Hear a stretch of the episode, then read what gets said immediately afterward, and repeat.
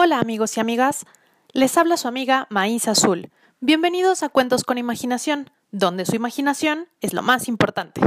Espero que estén muy bien y listos para un cuento más. Hoy les voy a contar una leyenda africana acerca de cómo el amor de una madre ayudó a su hijo a lograr un importante objetivo. Esta historia se llama El lago de las aguas heladas. ¡Comenzamos!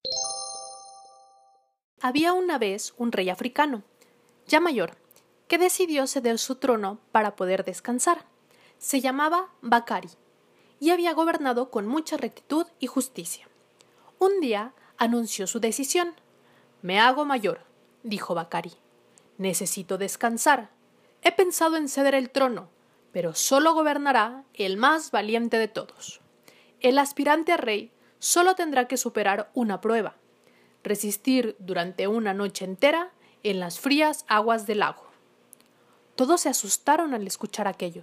Las aguas del lago estaban muy, muy frías, y por la noche se acercaban a beber todas las fieras del lugar. ¿Quién iba a querer pasar allí dentro toda una noche?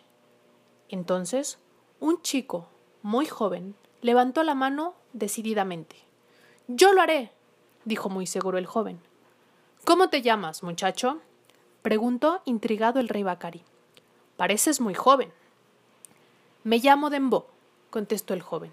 Y sí, soy muy joven, pero deseo gobernar este país tan bien como lo ha hecho usted. Bien, respondió el monarca. Esta misma noche, dos soldados te acompañarán para comprobar que cumples con el requisito sin hacer trampa.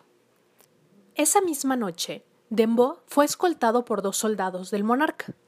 Cuando llegaron al lago, Dembo, con mucha decisión, entró de un salto al agua. Al principio, Dembo se quedó totalmente helado. El frío se acumulaba y no podía dejar de temblar. Pensó que no podía resistir toda la noche. Pero entonces vio a lo lejos el fuego de una hoguera, un fuego que su madre había encendido en lo alto de una colina para que sintiera cerca el calor de su cariño. Después de unas horas, comenzaron a llegar animales terribles hasta el lago leones, hienas y hasta un rinoceronte. Dembo tembló de miedo, pero cada vez que sentía ganas de salir del agua y abandonar su propósito, miraba la hoguera y permanecía quieto en el agua. Dembo se sentía arropado por la confianza y el cariño de su madre, aunque el calor de la hoguera estaba demasiado lejos.